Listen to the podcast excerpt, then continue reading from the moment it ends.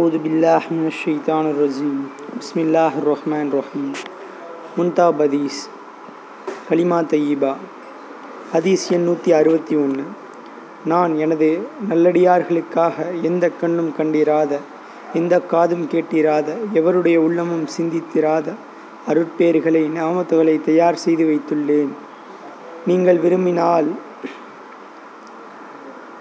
ஃபலா தாயிலமூ தஃப்ஷு மா மா மா ஓஃபியா லஹும் மின் குர்ரதி அஹுபுதீன் என்ற இந்த வசனத்தை ஓதுங்கள்.